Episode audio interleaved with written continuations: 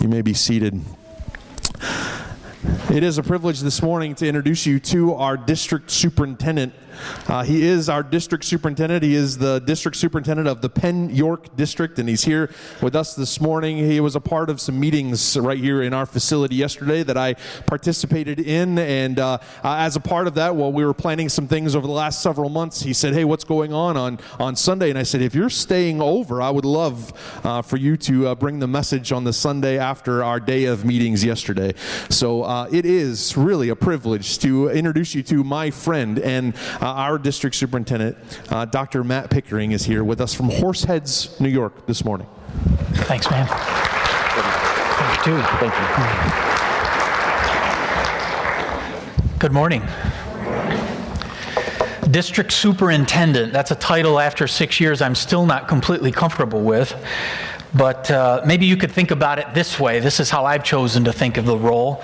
I don't think district so much as I think of the term family. I think family is maybe the better biblical description of what a role like mine or the role I have is and how it fits. And what I mean by that is I get the privilege of traveling around and speaking in the 76 churches that make up the Penn York District and reminding those churches that they're a part of a larger family.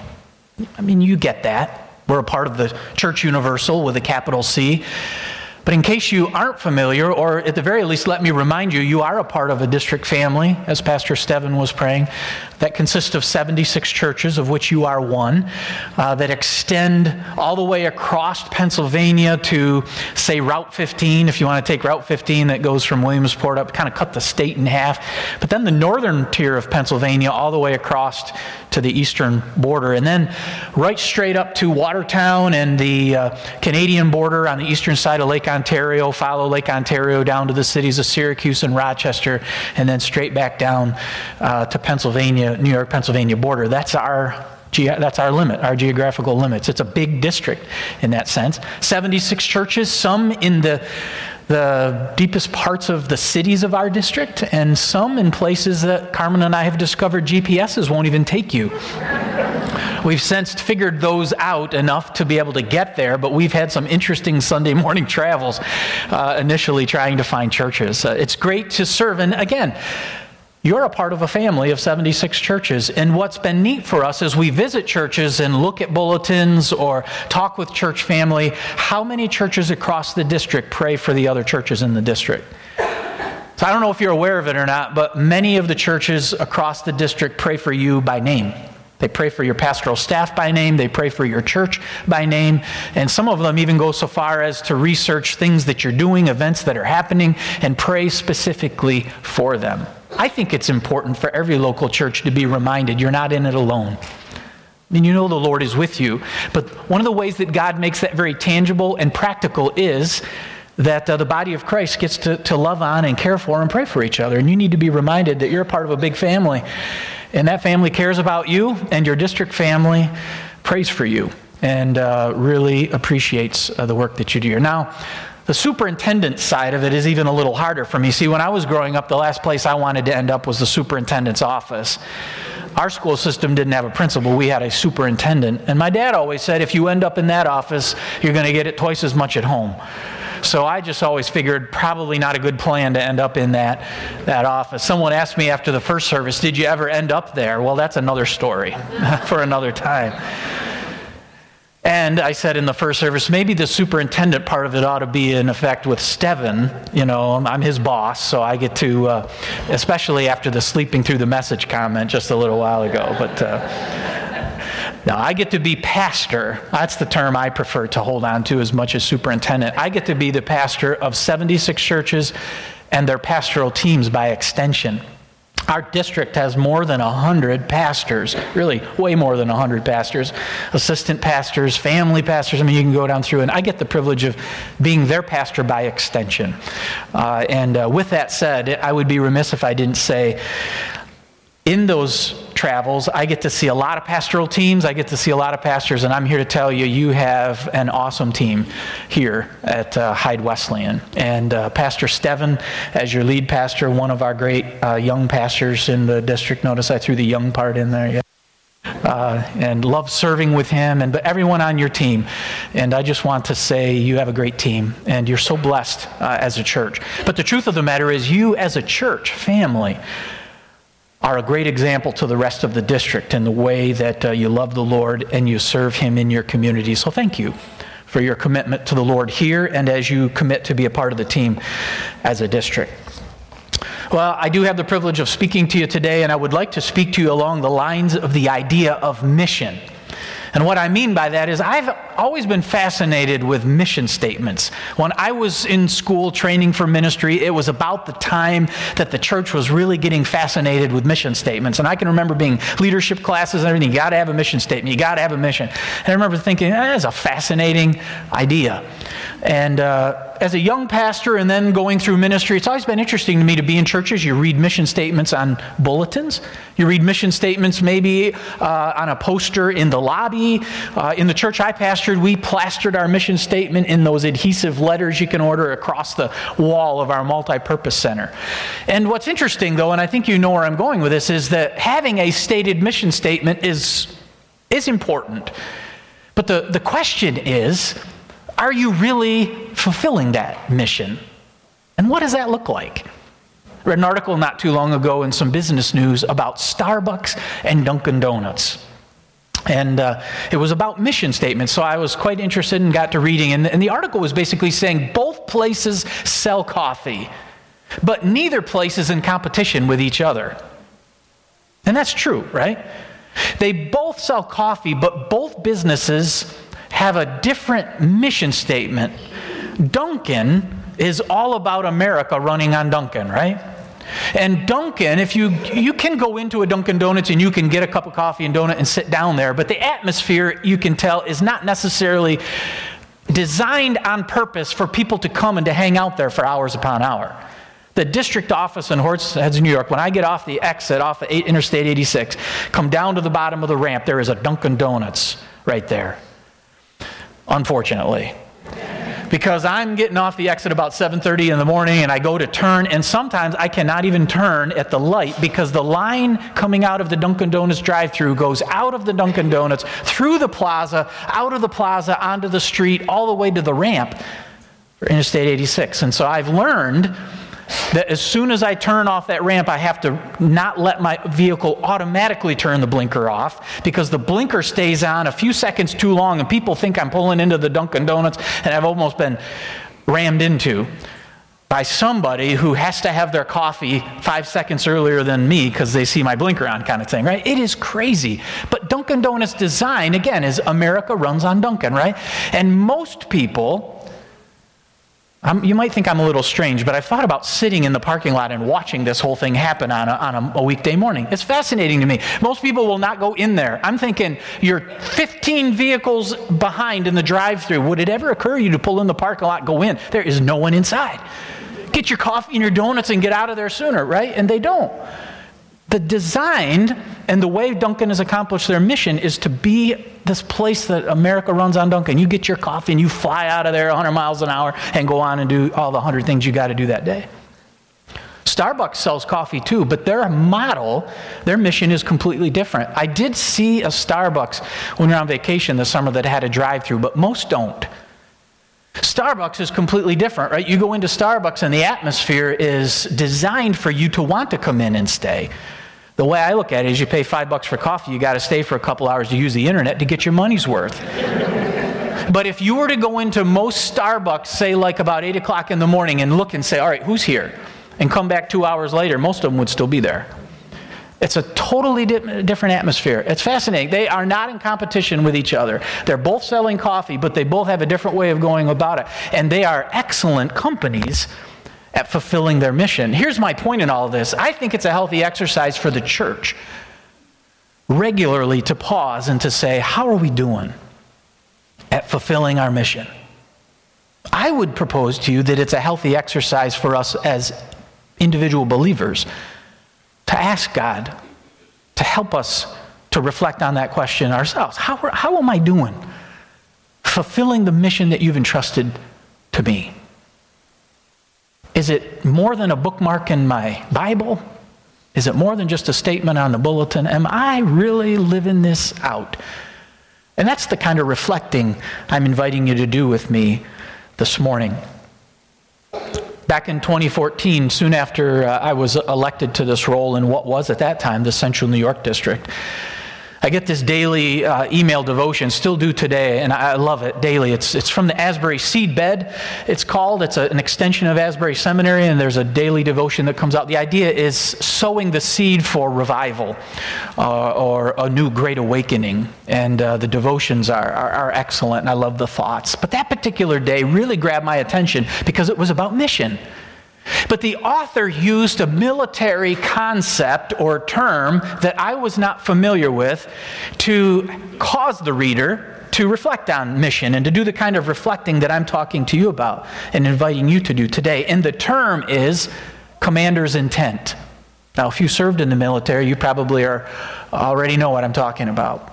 But for those of us that did not, even maybe students of history, to me it was new, the idea of commander's intent. Short definition would be this. The commander's intent describes how the commander envisions the battlefield at the conclusion of the mission. It shows what success looks like.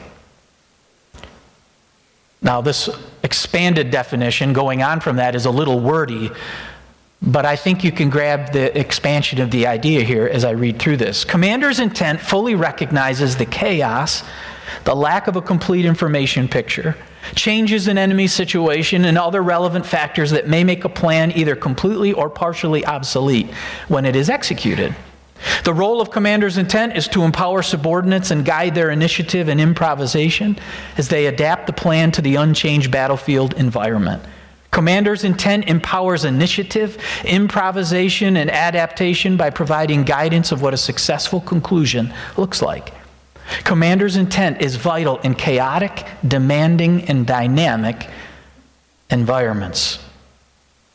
Well, that's the Harvard Business Review definition of commander's intent. Maybe a historical example will help. You might remember from history that part of the plan at D-Day was not just to send the massive part of the plan was the beaches, right? But there was a part of the plan that involved sending troops behind enemy lines. You remember that?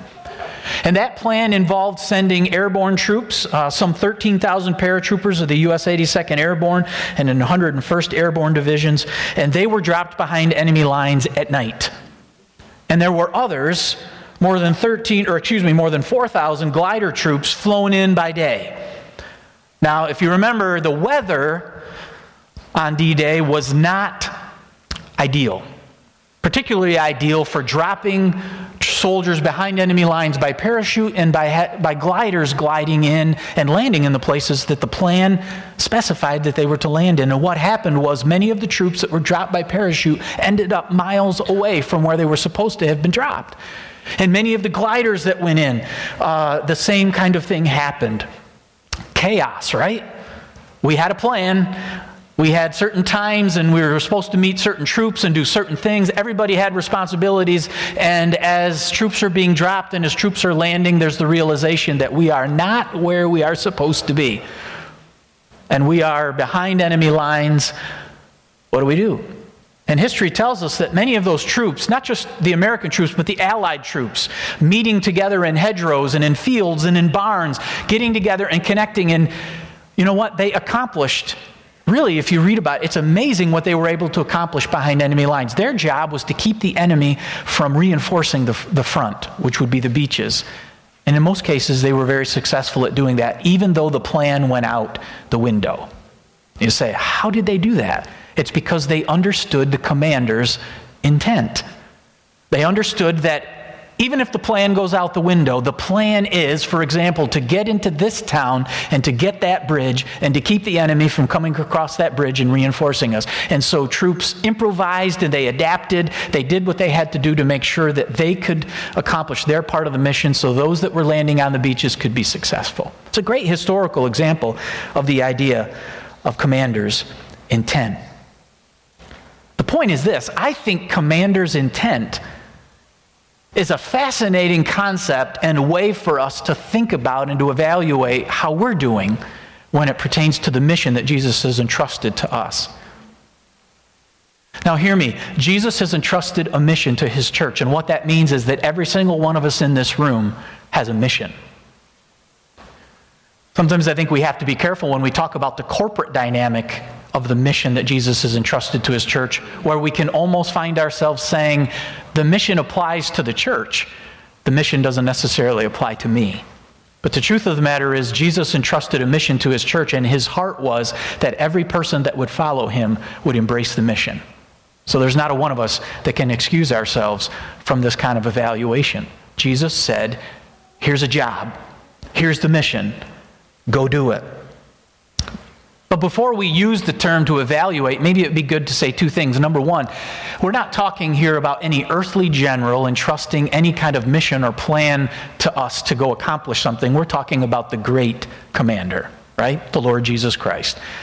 And we're talking about a mission that our Lord and Savior Jesus Christ has given to us. I think another thing that we need to be mindful of is that this is not just a battle for fields and hills, valleys and seas, or whatever the case may be. This is a battle that is spiritual, right? Paul tells us in Ephesians chapter 6, "For our struggle is not against flesh and blood, but against the rulers, against the authorities, against the powers of this dark world, and against the spiritual forces of evil in the heavenly realms." This isn't just a battle for territory.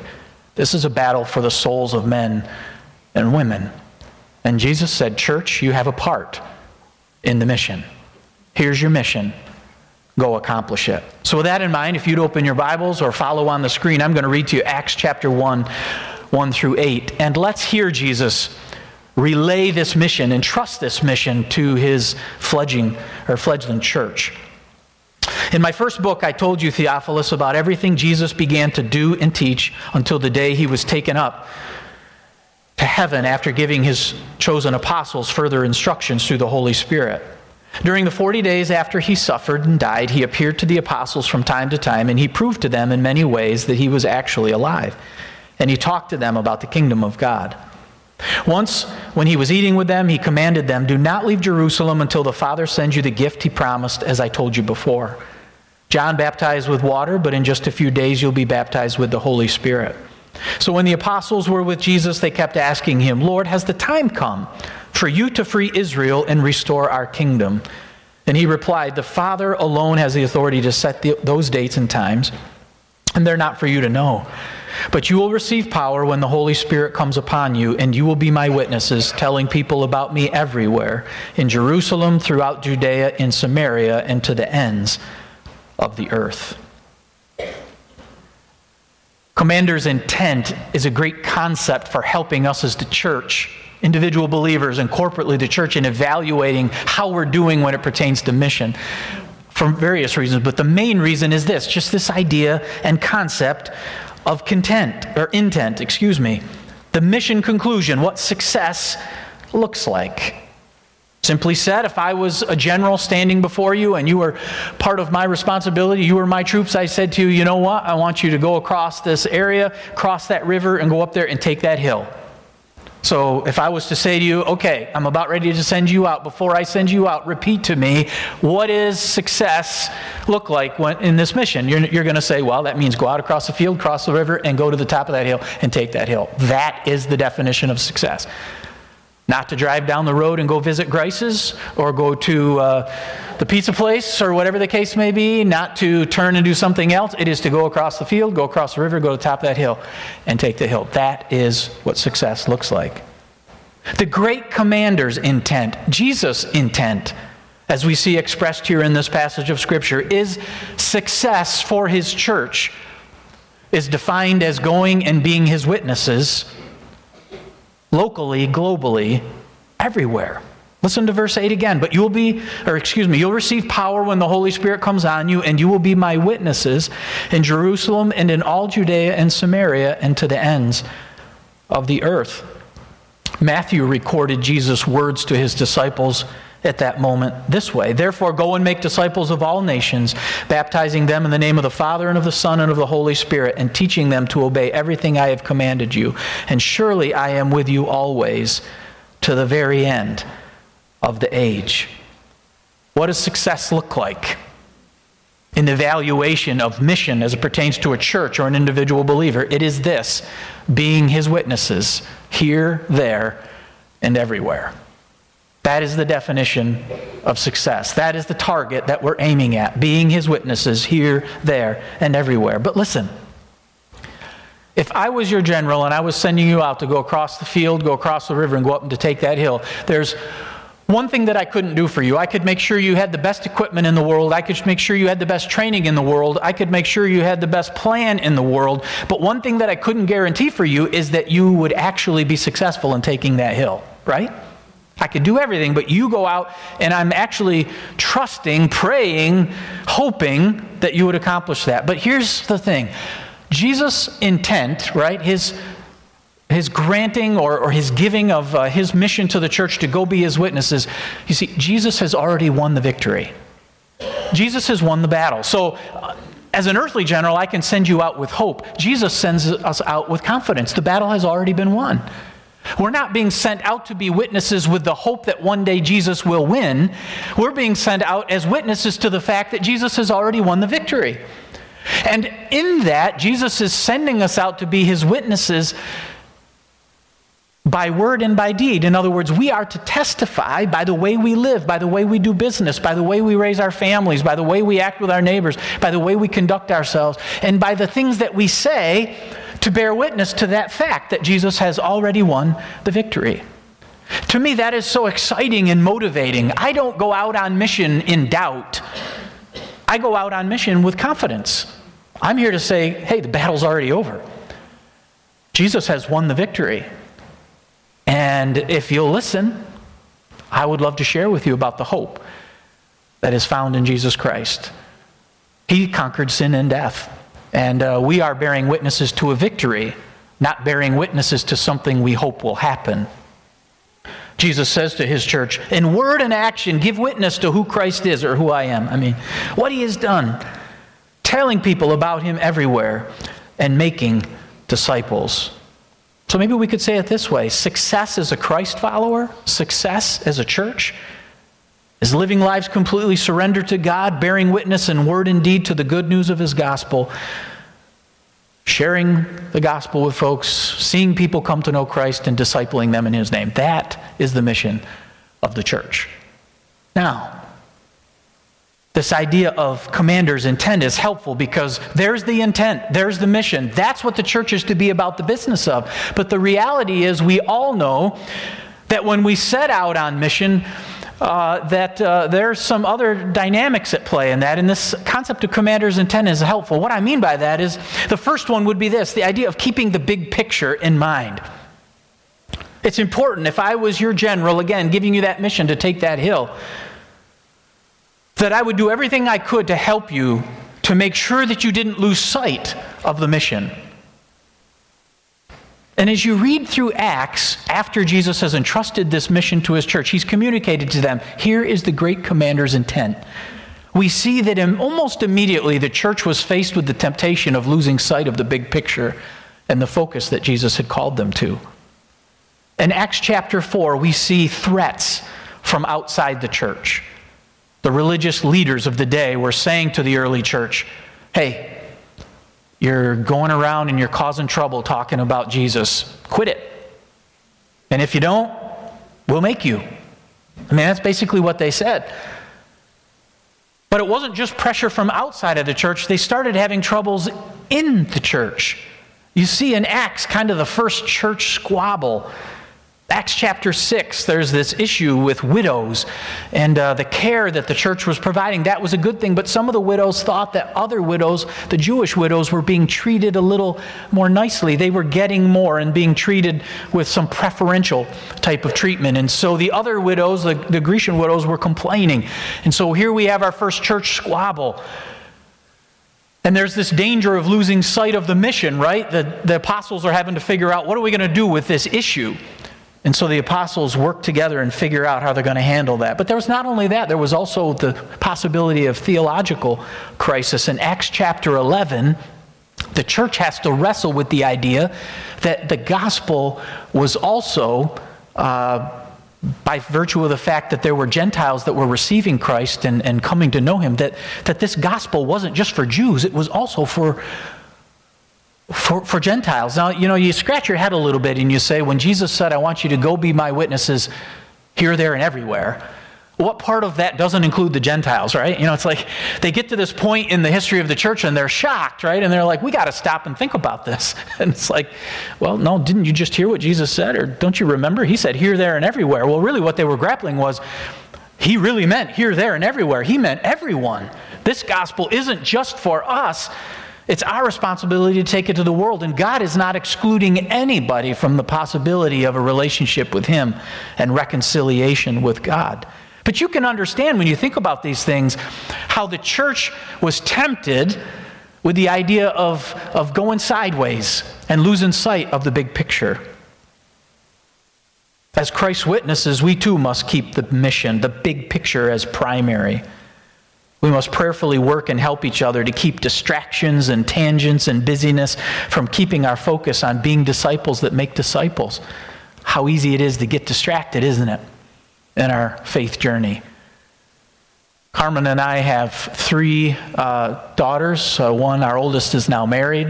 Two grandkids. Our middle daughter is in her last year of college, and our youngest is in her first year of college. And when our oldest, Alyssa, was just starting to play softball, her very first year, you know, just kind of past the t-ball thing and just starting softball, just getting to the point where you stop looking at the birds in the outfield and actually really start paying attention, you know, that kind of thing. And she's playing in her first year, and very quickly we could see, and apparently her coach could see, that there was a lot of talent there, especially for just this young little girl. And she was doing really well, and I was really excited about that. I'm kind of more into sports. Carmen, I think, is because she wants to be around me, right? So she's like, I'll put up with it and watch football or whatever.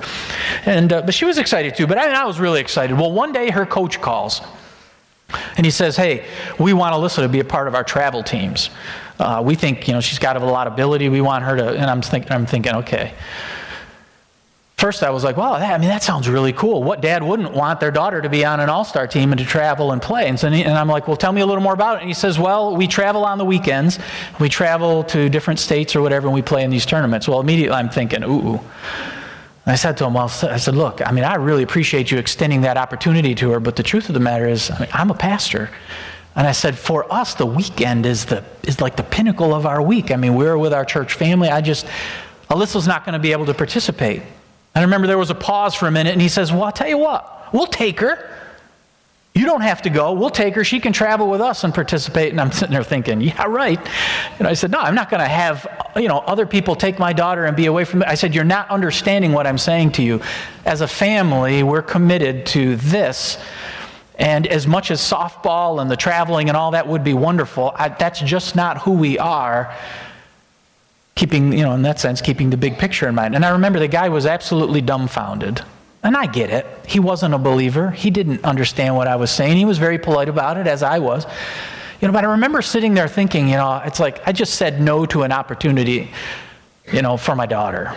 And I'm sitting there, I'm thinking, Lord, should I have said yes to that? Is there a way to work that out? But then it occurred to me, just like I have had to, to that point in my life, had to make personal decisions to keep primary the mission that Jesus has entrusted me to, and for me as a pastor, the call that he's placed on my life.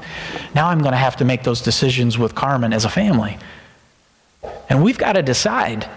And it's hard, day in and day out, raising kids, right? And all the busyness and everything going on in lives. And most of it's not about good and evil. It's about better and best. And I'm thinking, we've got to be on our game here to make sure that the big picture always stays primary.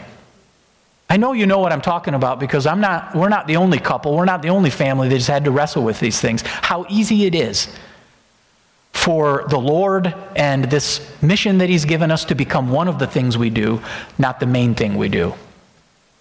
Again, there's a whole lot of good things out there that God's entrusted to us. Isn't it fascinating that the very things many times he intends for us to give us to be a blessing become the things that we end up making primary, when what Jesus is intending us to do is to look at all of those blessings through the lens of the primary mission, and that is that he has called you and he's called me to be his witnesses in the world.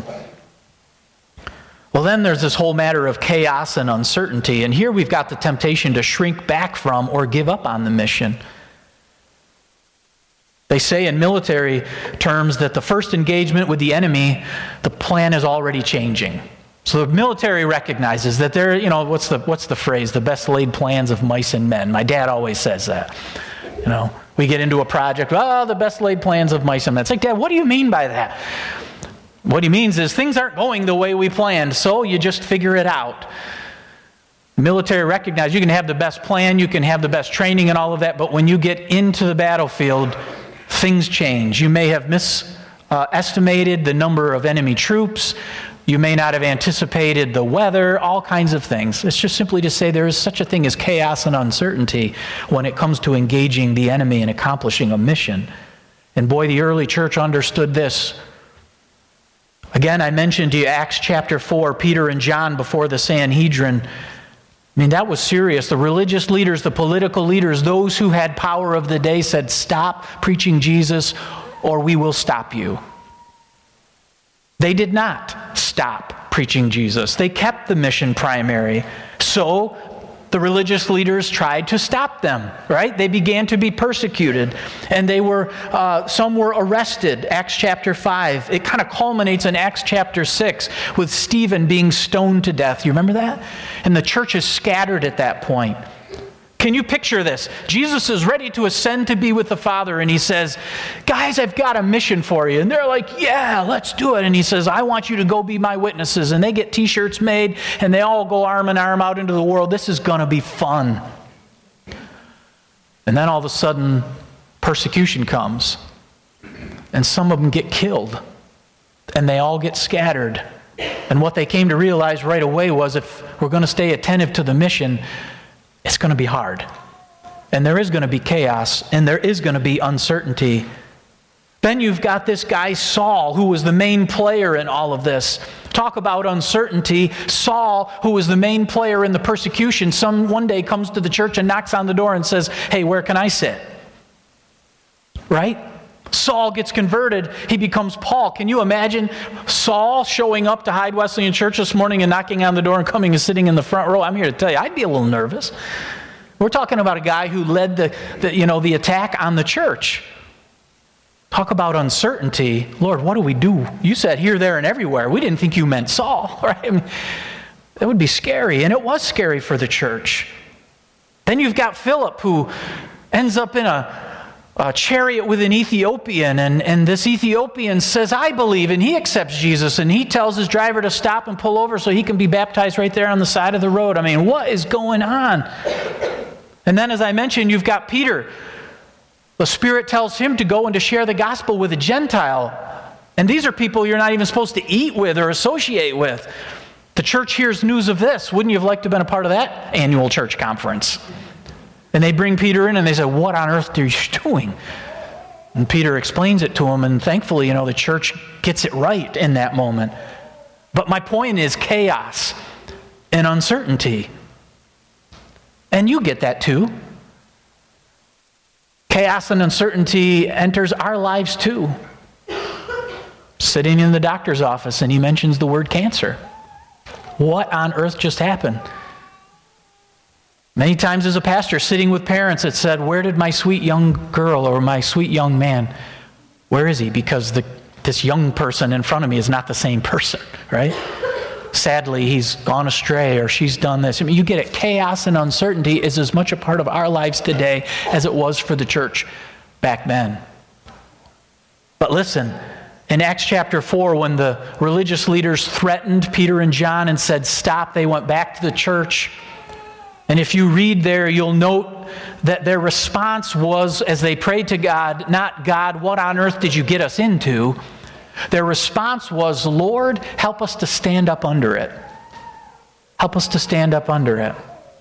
God does not make light of chaos and uncertainty. What he does is say, remember the mission. And our response has to be something like, Lord, I don't know what you're going to do with the report the doctor has given me, but I know that the mission that you've asked of me, what you have said, success looks like in a believer's life is to be a witness, and help me to stand up under this news and to be the witness you've called me to be. Help us as parents to stand up under this challenge of raising this young person or going through this ordeal. Help us not to lose focus of what you've called us to be. Help us to stay faithful to the mission, and help us to trust in you. Help us to be bold in the face of this. And here's the best part of it all. This definition of commander's intent talks about improvisation and empowerment. And here we're talking about this ability to accomplish the mission. A military commander can empower their subordinates to improvise. Like I can say to you, I want you to go across that field and across that river, and I want you to take that hill. And I want you to know I give you permission to change the plan however you need to change the plan to get it done. But one thing that I cannot do for you and I can't guarantee for you is to go out there and do it for you and to guarantee, victory. But listen, Jesus empowers his followers through the Holy Spirit in their mission. He doesn't just give them permission. Hear that again. He empowers you. Now, I send you out there, and I'm back here in the Hyde Church watching by satellite on my computer. You go do, I send you out to accomplish the mission, but here's the difference with the great commander. He goes with us. We do not serve a God who stands off at a distance and says, here's the plan, go get it done and come back and tell me how it worked out. He says, I go with you, and it is in my power that you will accomplish the mission I've given you. Isn't that an amazing thing? Jesus isn't asking us to go out there and do it on our own. He says, I will be with you. Let's go. And not only that, I invite you to do it in my power and my strength. Will you accomplish the mission? And as I read the scripture to say that the same power that God used to raise Christ from the dead is the same power at work in us. That's radical, isn't it? Go be my witnesses. And by the way, the same power that I used, that was demonstrated that first Easter morning when Jesus walked out of the tomb, is the same power at work in you. And that risen Lord who walked out of that tomb lives in you. That is an amazing thing. And he says, go accomplish the mission. So we are spirit-filled in the sense of his power and presence, but we are also spirit-led. And what I mean by that is this idea of improvisation works out in the church with what I like to call it a holy imagination. Jesus says, go take the hill, go be my witnesses, and lean in to me for the power, but also the direction to be able to be effective witnesses for your day and your time. Many times, as a local pastor and as a district superintendent, I'm struck with the fact that we can get distracted, going back to the idea of big picture. Pews, chairs, hymns, choruses, blues and reds and whites, carpet or not, all the things that can... Listen, Jesus said, use your imagination. I live in you. My power is available to you. Prayerfully discern how best to be my witnesses in this place and in this context, and I give you permission to use your imagination and to do what it takes creatively to reach people with the gospel. If Jesus lives in us and he empowers us, then if there's any responsibility on our part, it's to be obedient to the Holy Spirit, isn't it? If you're empowering me, if you're sending me, then Lord, whatever it takes. So I guess what I would say to you as a church and individually, God has given you permission to be creative, to have fun. It is hard. It's hard to stay focused on the big picture. It's hard to manage the chaos, but God is with you, and the power of the resurrection is at work in you. So don't be afraid to use methods and tools and different ways to share the gospel with people so in today's time and in this place, you could be most effective at reaching people for him. Not allowing secondary things to be primary, but allowing the mission to be primary and to stay focused on that. We can improvise and take spirit-led initiative to develop and use relevant methods and tools for effective, fruitful ministry to be effective witnesses. One of the greatest resources that I think the modern church has is the ability to, whether it's through internet and books and all of that, we get to see all kinds of different ways churches are reaching people for Christ across the world. But one of the downsides of all that is the temptation to compare. or to grab hold of methods and tools that somebody else has tried because it worked there.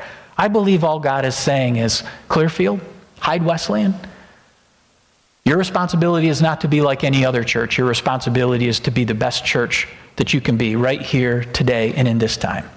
And your responsibility is to be on your knees and to asking God, how best can we reach our community? And when God leads you, to run after that with everything you've got. And God promises to be with you and empower you to do that. That's so freeing, isn't it? Whether you're a small church, a country church, an urban church, it doesn't matter. You are unique. God has a plan for you and a purpose in his mission. And success is following his leading in being those witnesses and being willing and courageous to do what it takes to be most effective at reaching people for the Lord. So as your district superintendent, or like I said earlier, as your family pastor in a sense, I call you to embrace afresh the great commander's intent to be his witnesses here in Hyde, in the surrounding area, region, nation, and the world. Stay true to the mission. Don't waver to the right or the left. God has called you to be his witnesses.